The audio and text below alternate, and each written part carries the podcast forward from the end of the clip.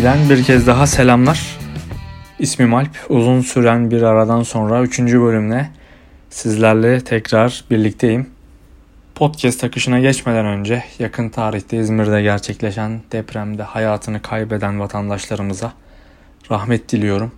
Geride kalanlara sabırlar ve yaralılara da acil şifalar diliyorum. Hakikaten sözün bittiği bir noktaydı. Bunun dışında 10 Kasım haftası Ulu önderimizi, Büyük Türk Gazi Mustafa Kemal Atatürk'ü bir kez daha özlemle ve minnetle anıyorum. Atamızın ruhu şad olsun diyelim.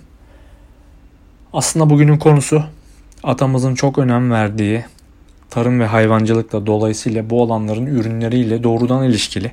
Ben bugünün podcast konusunu verimliliği ve etkisi son derece tartışmaya açık olan ülkedeki coğrafi işaretler olarak seçtim. Bundan sonraki izleyen dakikalarda sizlere coğrafi işaretleri özellikle Türkiye'deki ve Avrupa Birliği'ndeki sistemleri karşılaştırarak somut örneklerle bu konuyu neden bu kadar sorguladığımı pekiştirerek sizlere anlatmaya çalışacağım. Konuya bir giriş yapacak olursak coğrafi işaret Avrupa Birliği ticaret, üretim ve kalite regülasyonlarından biri olarak ham maddeyi, ham madde üreticisini ve coğrafi işarete konu olan ürünü korumayı amaç edinen dolayısıyla bu ürünün uzun yıllar boyu, uzun nesiller boyu aynı saflıkta kalmasını sağlayan bir denetim mekanizması, koruyucu bir düzenleme mekanizması olarak ortaya çıkmıştır. Sağlam bir denetim mekanizması ile sıkı kontroller gerçekleştirilir ve ürünün orijinalliği korunur. Yani Cem Seymen'in tarım programlarında Avrupa'ya gezerken söylediği coğrafi işaretli peyniriyle ünlü bu köy yıllık x milyon ton peynir ihraç ediyor. Biz de yaparız gibi söylemlerin altında aslında o peyniri yapmak için elde edilen sütlerin toplandığı hayvanların yani başka deyişle hayvan cinslerinin uzun yıllardan beri korunduğu gerçeği yatar. Bu yüzden o peynirlerin tadı ve kalitesi hep aynıdır. Bundan daha önemlisi coğrafi işaretin içeriğine yani üretim açısından bu işaretin içeriğine baktığınız zaman bir tarif kitabı, bir reçete görürsünüz. Yani o ürünün hangi ham maddelerin ne şekilde bir araya getirilmesinden tutun da pişirilmesi, soğutulması, paketlenmesi ve muhafazalarına kadar bir dizi tarif içerir. Bunun amacı sahte ve yanlış üretime izin vermeyip ham maddeyi, ham madde üreticisini ve dolayısıyla coğrafi işarete konu olan ürünü ve onun üreticisini korumaktır. Biliyorum kavramlardan bahsetmek, kavramları dinlemek hep sıkıcı gelmiştir. Bana bir iki dakika daha dayanın. Daha ilginç yerlere geleceğim. Şimdi coğrafi işaret tiplerinden bahsedelim. Avrupa'da ve Türkiye'de 3 tip coğrafi işaret mevcut. Bunlardan ilki Protected Designation of Origin, PDO yani mahreç işareti.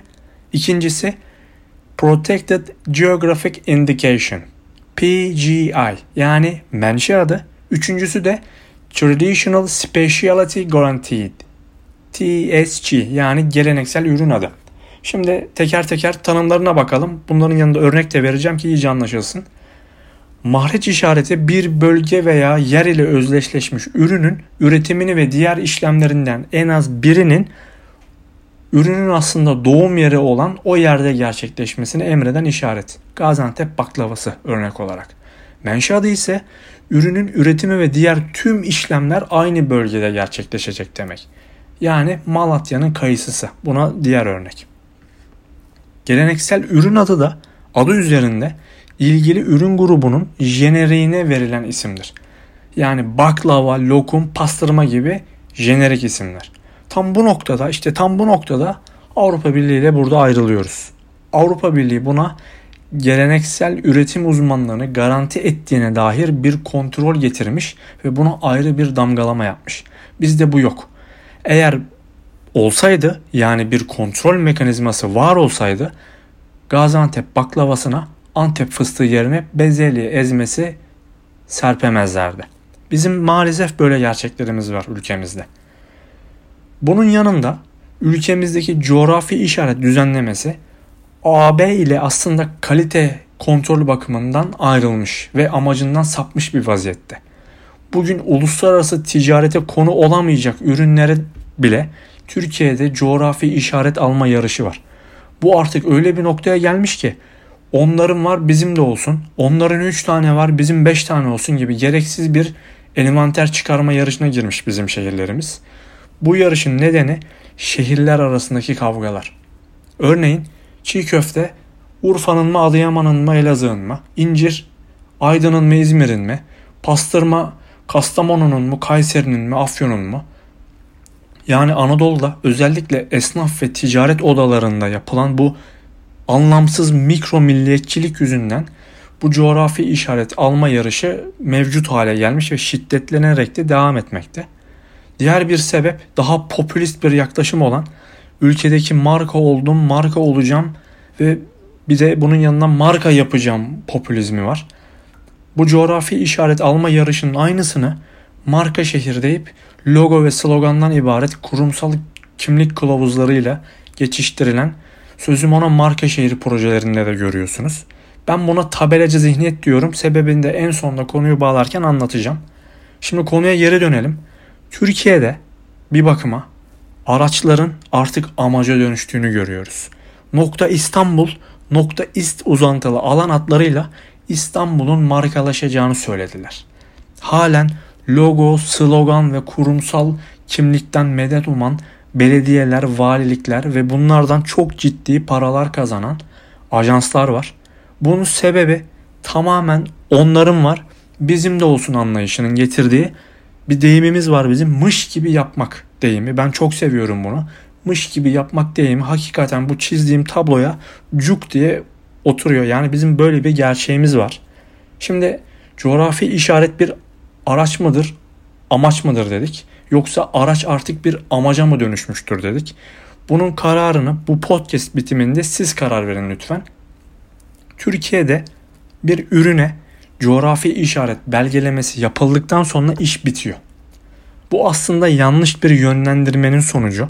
Çünkü bu coğrafi işareti öyle bir anlatmışlar ki zamanında coğrafi işareti alırsanız dünya markası oluyorsunuz. Almazsanız hiç kimse ürününüzün yüzüne bakmıyor. Halbuki son derece yanlış. Neden yanlış? Biraz açayım bunu. Türkiye'deki coğrafi işaretleme sistemini göz önüne aldığımızda coğrafi işaret iki şekilde, iki şekilde statiktir. Yani durağan bir şeydir. Birincisi coğrafi işaret hiçbir şekilde marka yaratma gibi bir fonksiyona sahip değil. Bunun içine iletişimi de dahil ediyorum.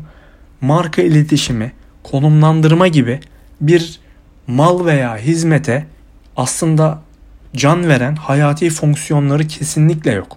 İkincisi de siz ülke olarak imzaladığınız aslında bu ikili veya çoklu ticaret anlaşmaları var ya siz ülke olarak bu coğrafi işaretleme sisteminizi kabul ettiremiyorsunuz.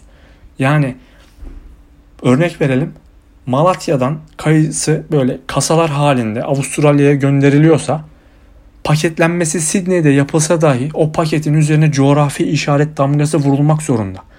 Ama sizin yerel sisteminizi diğer ülkeler kabul etmiyor. Bu ülkeler uluslararası tek bir regülasyon var. Avrupa Birliği'nin düzenlediği. Sadece onu kabul ediyorlar. Buna paralel olarak coğrafi işaretler konu olduğu ürünü fiyatlandıracak, dağıtacak, tutunduracak yeteneklere de sahip değil. Şunu demek istiyorum. Fiyatlama açısından artı bir getirisi yok. Dağıtım kararı alamıyorsunuz ve tutundurma faaliyetlerinde de hiçbir şekilde etkisini göremiyorsunuz. Ama sürekli bu coğrafi işaretlerin alınırsa o ürüne yani coğrafi işaretleme yapılırsa o ürünlerle ilgili bir dünya markası olacağı, ihracat rekorları kıracağına inanılıyor. Böyle anlatılıyor. Ben bunu anlamakta güçlük çekiyorum açıkçası. Buraya kadar konuştuğumuz kısmı özetleyecek olursak coğrafi işaretlerin sahip olduğu yapıdan ötürü hiçbir şekilde marka yaratma ve pazarlama iletişimi gibi yeteneklere sahip olmadığını tartıştık. Bu yüzden coğrafi işaret üzerine çalışan uzmanların, kişilerin, yöneticilerin artık coğrafi işaretlerin çok basit bir tabirle kendilerini satamadığı gerçeğini kabul etmeleri gerektiğini düşünüyorum. Zaten coğrafi işareti konu olan ürün tek. Bir tek ürün. Yani sizin tek bir ürününüz varsa siz doğal olarak niş bir pazara hitap ediyorsunuz demektir. Bu ne demek? Sana hakikaten özel pazarlama stratejileri, özel marka stratejileri, bir iletişim çabası lazım demek. Ben böyle anlıyorum. Öte yandan coğrafi işaretler algı ve imaj açısından ele alınırsa bu coğrafi işaretler otantiklik yaratma ve yansıtma gibi önemli alanlarda da sıkıntı yaşıyor. Bunu rahatlıkla saptayabiliriz. Daha az önce size Antep baklavasına, Antep fıstığı yerine bezelye ezmesi serptiklerini söyledim. Bunun dahası var. Isot ve pul bibere talaş karıştırılıyor Türkiye'de. Bunu da iyi biliyorsunuzdur. Sen ülke olarak bunu kontrol edecek bir denetim mekanizması kurmaktansa tam tersine sertifika dağıtıyorsun. Denetlemeler çok eksik ve yetersiz. İnanın bana, bana inanın. Çoğu denetlemeye ticaret odası ve coğrafi işarete başvuracak aracı patent şirketi katılıyor. Yani düşünün siz kendi malınıza kötü der misiniz? Hiç insan kendi malına kötü der mi? Elbette demez. Yani biz kendimizi kandırıyoruz. Çünkü ülkemizdeki coğrafi işaret uygulayıcılarının bu belgenin alınmasıyla ilgili ürünün yani coğrafi işareti konu olan ürünün marka olduğunu, marka olacağını iddia etmeleri gibi komik bir gerçek var. Ben bunu bilgisizlik ve talihsizlik olarak değerlendiriyorum. Aksine marka yaratmak çok ciddi bir efor işidir. Zaman ve sürekli pazarlama iletişimi gerektirir. Ama siz bunların hiçbirini yapmayıp salt bir koruma belgesiyle o ürünün marka olduğunu iddia etmeniz, marka olacağını iddia etmeniz tamamen o ürüne, o üreticiye ve o yöreye kötülük yapmanız demektir. İşte tam bu nedenle, tam da bu nedenle marka ve pazarlama stratejileri hatta iletişimle desteklenmeyen coğrafi işaret aslında tamamen bir koruma tescil kağıdıdır. Hiçbir faydası yoktur. Bunu hiç unutmayın derim. Yani bunu güzel bir örnekle somutlaştırayım. Şimdi sizin bir fikriniz var ve bu fikre yönelik ticari bir kazanç sağlama planınız var. Bu, bunun için ne yapıyorsunuz? Fikrinizi koruma amacıyla gidip patent başvurusu veya tescil başvurusu yapıyorsunuz. Faaliyet gösterecek şirketinizin adı bile buna en güzel örnektir. Gidip şirketin adını yani markanızı tescil ettiriyorsunuz. Ama siz hiçbir şekilde pazarlama ve markalaşmaya dair çaba göstermezseniz pek bir bilinirliğiniz olmayacak. Bir örnek daha vereyim ki iyice anlaşılsın. İnternetten ticaret yapabileceğiniz bir web sitesi yapacaksınız. Bunun için mal veya hizmetinizi en iyi anlatan bir kelime veya kısa bir kelime grubuna ihtiyacınız var değil mi? Bunların alan isimlerini de aldınız. Siteyi kurdunuz ve öylece bıraktınız. Siz bu siteye düzenli ve sürekli olarak içerik yönetimi yapmazsanız, ürünlerinizin görüntülerini, ürünlerinizin özelliklerini oralara eklemezseniz, kullanıcı deneyim yorumlarını oralara koymazsanız, mağazalarınızın nerede olduğunu haritalarla eklemezseniz, yani kısacası bir dijital pazarlama uygulaması entegre etmezseniz bu web sitesinden siz çok zor para kazanırsınız. Bu iki kere iki dörttür yani. Yakın zamandan bir başka örnek vereyim. Trajikomik bir örnek. Biliyorsunuz Sydney'de yaşıyorum. Bazen canım istediği zaman Türk marketlerinden gidip alışveriş yapıyorum. Geçenlerde gittim bir paket mantı da aldım. Paketin arkasında pişirme süresine bakarken dikkatimi çekti. Mantıyı ravioli olarak çevirmiş ilgili firma. Turkish ravioli. Ravioli bir İtalyan işidir halbuki. Kısacası siz paketi aldığınız zaman Türk yemeği olan mantının aslında çakma ravioli olduğunu okuyorsunuz. Yani hani nerede coğrafi işaretin korumacılığı? Yani diyeceğim şudur. Siz uluslararası bir regülasyona girmediğiniz sürece ülkede 400 değil 4 milyon ayrı ürüne coğrafi işaret verin hiçbir şekilde etkisini göremezsiniz. Podcast için hazırlık yapıyorum. Şimdi Türk tarım ve hayvancılık ürünlerinin Avrupa Birliği bazında uluslararası regülasyon koruması altında olup olmadığını araştırmak için Avrupa Birliği'nin ilgili veri tabanına girdim. Şimdi vereceğim sayıları dikkatlice dinleyin. İsterseniz not da alabilirsiniz. Belki bir gün lazım olur. Avrupa Birliği'nin 3. parti ülkeler dediği yani AB üyesi olmayan bizim gibi ülkelere de coğrafi işaretleme fırsatı vermiş ilgili tarım ürünlerine ya da hayvancılık ürünlerine. Şimdi Türkiye bu gümrük birliği anlaşmasıyla aslında Avrupa Birliği ülkeleriyle aynı statüde onu da gördüm. Şimdi dikkatlice dinleyin lütfen. Akdeniz destinasyonundaki en büyük rakiplerimiz ki bana göre bizim rakiplerimiz Kuzey Afrika ülkeleri bu her şey dahil denen turizm sistemiyle orası ayrı konu. İtalya 299, Fransa 250, İspanya 196, Yunanistan 107 ürününü coğrafi işaret olarak Avrupa Birliği'ne tescil ettirmiş. Bu kadar coğrafi işaret yaygarası koparan Türkiye'nin coğrafi işaret sayısı Avrupa Birliği database sisteminde sadece 3. 3. Aydın inciri, Malatya kayısısı ve Antep baklavası. Bu ne demek biliyor musunuz? Sizin bu 3 ürün grubu dışındaki uluslararası ticari değere sahip olan ürünlerinizi isteyen herkes hile, hurda ve sahtekarlık yaparak satar ve kazanç sağlar demektir. Buna ek olarak başvurulan ve tescil beklenen ürünler de var. Fransa'nın 34, İtalya'nın 30, İspanya'nın 32, Yunanistan'ın 6 ve bizim yani Türkiye'nin 15 ürününe tescil başvurusu yapılmış ve karar bekleniyor. Bu başvuru yaptığımız ürünlerin içerisinde sarımsak, pastırma gibi bildiğimiz jenerik ürünler var. Yani benim buradan anladığım şu kısacası. Tarım ve hayvancılık ürünlerimize eğer AB regülasyonu altında bir koruma sağlayamazsak ülkedeki bu gereksiz coğrafi işaret yarışı hakikaten adı üzerinde gereksiz kılınmış olacak. Bu konuyu araştırırken başka bir haber okudum. Haberde Yunanistan'ın Çek Cumhuriyeti'nde Çekya'da Yunan yoğurdu üretimini durdurttuğu yazıyordu. Sebebi ise bu Greek yogurt ibaresinin tüketicileri yanlış yönlendirdiği ve firmaya haksız bir kazanç sağladığı yönündeydi. Yoğurt baktığınız zaman tescilli bir ürün değil. Ama bu haberden sonra Türkiye için yoğurt tescilinin artık çok zor olacağını öngörmek hiç de zor değil. Şimdi Avrupa Birliği ülkeleri coğrafi işaretlerini diğer ülkelerle yapılan anlaşmalara dahil ediyor. Geçtiğimiz aylarda Avrupa Birliği ve Çin arasında büyük bir ticaret anlaşması imzalandı ve bu anlaşmanın en önemli yanı Avrupa Birliği'nin 100 coğrafi işaretli ürünü Çin tarafından tanındı ve koruma altına alındı.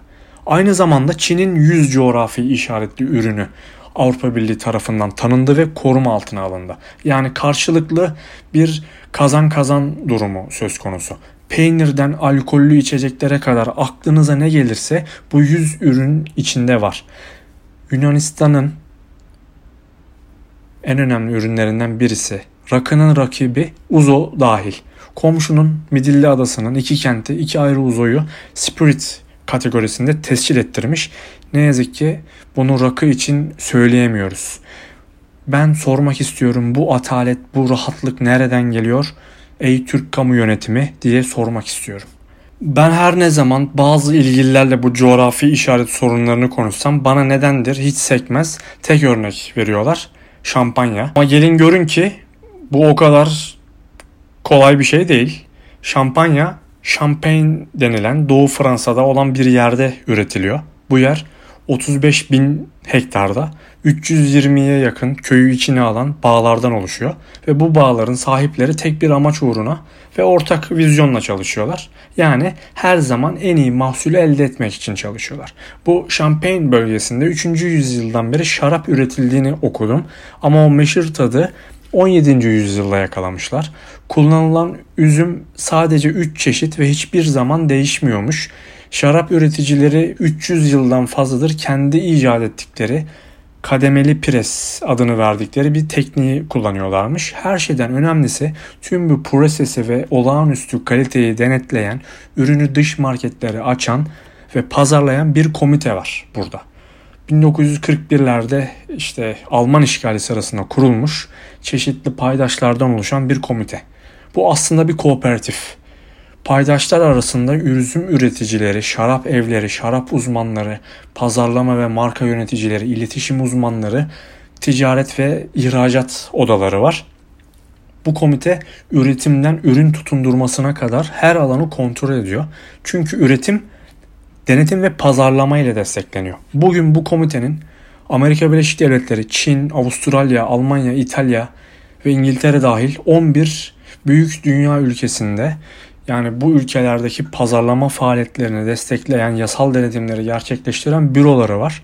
Demek ki neymiş? şampanyanın ürünü coğrafi işaretten değil, o coğrafi işaretin gerekliliklerini hakkıyla yerine getiren ve bunu pazarlama marka çalışmalarıyla destekleyen bir komiteden geliyormuş. Şimdi 20 dakikadır anlatıyorum. Coğrafi işaretler Avrupa'da böyle, bizde böyle diye. Peki biz ülke olarak ne yapmalıyız? Biraz bundan bahsedeyim. Her şeyden önce mevcut coğrafi işaret sistemi ve bunun getirileri artık net olarak sorgulanmalı. Denetimde net olarak aksaklıklarımız var. Bunun aksine iddia eden kişilere tek önerim var. Gitsinler Türkiye'nin hemen hemen her büyük semtindeki ya da kendilerine en yakın Gaziantep baklavacılarını denetlesinler. Bunun dışında artık araçları amaç edinmekten vazgeçmemiz gerek. Özellikle kamu tarafı yani bu araçlara olan bağlılığından kendini bir an önce kurtarmalı. Yani aracı edinmek, araca sahip olmak bir amaç olmamalı. Coğrafi işaret belgesi alınınca şampanya ör- örneğinde gördüğünüz gibi iş bitmiyor. Bu yüzden üretici grupları, üretim grupları bir araya gelerek kooperatifleşmek zorunda. Çünkü coğrafi işaret tamamen üreticiden yana bir sistem. Bu yüzden kooperatifleşme her zaman üreticinin yararına olacaktır. Bunun yanında bir an önce ticari değeri yüksek potansiyelli ürünlerimizi Avrupa Birliği coğrafi işaret sistemine dahil edip ikili anlaşmalarla ihraç edilecek ülkelere bu ürünlerimizi bir an önce tanıtmamız gerekir. Son olarak bugünün konusunu podcast serisinin ana teması olan place branding'e bağlayıp kaydı sonlandırayım. Bir şehrin onlarca coğrafi işaretli ürünü olabilir. Hali hazırda zaten var. Bunları teker teker uluslararası piyasada ön plana çıkarmak inanılmaz büyük bütçeler gerektirmekte. Hal böyleyken bir de tutundurmanın alacağı zamanı düşünürsek giderlerin çok büyük bir çarpan katsayısına sahip olacağını söylemek pek de zor değil. Bunun için bütüncül bir yaklaşım gerekmekte. Place branding bir marka konsepti olarak bütüncül bir yaklaşım sunmakta. Nasıl mı? Place branding anlayış olarak uygulandığı yerin rekabetçi kimliğini saptar ve bu kimliğin itibar yönetimini sağlar. Bu nedenle güçlü bir ülke, bölge, şehir, destinasyon markası zaten sizin bu rekabetçi kimliğinizi oluşturan unsurları ki bu unsurlardan birisi de gastronomi yani yerel mutfaktır. Place branding ile birlikte bu unsurlar ön plana çıkar. Zaten place branding stratejisi ilgili yerin rekabetçi kimliğinin en gerçekçi ve en ikna edici şekilde kullanılması değil midir? Eğer biz gastronomiyi, destinasyonlarımızın yerel mutfaklarını bu gereksiz az önce anlattığım bu gereksiz envanter yarışından çıkarıp üreticileri bir araya getirerek ve bu birlikleri marka ve pazarlama anlayışıyla desteklersek özellikle turizm için bu yerel mutfaklarımız birer ikna edici unsur haline dönüşür.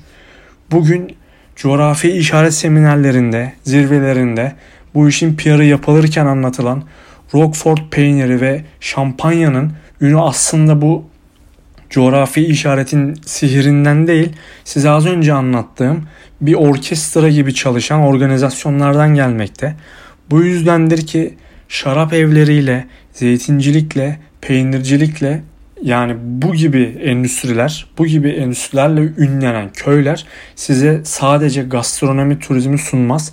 Aksine size üretimden tüketime bir deneyim yaşatır. Aksi halde uluslararası hiçbir geçerliliği olmayan ve Avrupa Birliği düzenlemelerine bağlı olmayan bir coğrafi işaret belgesi bana inanın hiçbir şekilde işe yaramayacaktır. Bugüne kadar yaramamıştır. Bundan sonra da hiçbir şekilde işe yaramayacaktır. Benim konuşma içerisinde bahsettiğim tabelacı zihniyet işte bu belgenin bir sihri olduğunu anlatan kişiler de var. Bu podcast'te benden bir bakıma uluslararası pek bir geçerliliği olmayan ülkemizdeki coğrafi işaret furyasının bir envanter yarışı olduğunu dinlediniz. Ben kişisel olarak ülkenin katma değer potansiyeli yüksek ürünlerinin country of origin yani menşe ülke konseptiyle pazarlanması gerektiğini düşünüyorum.